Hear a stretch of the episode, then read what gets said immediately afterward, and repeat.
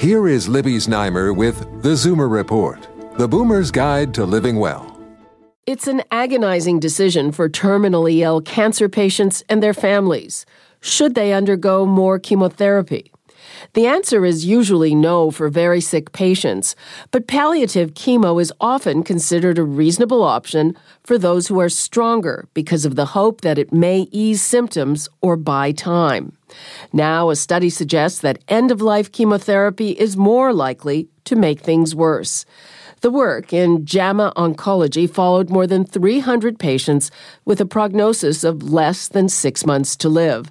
About half opted for end stage chemotherapy.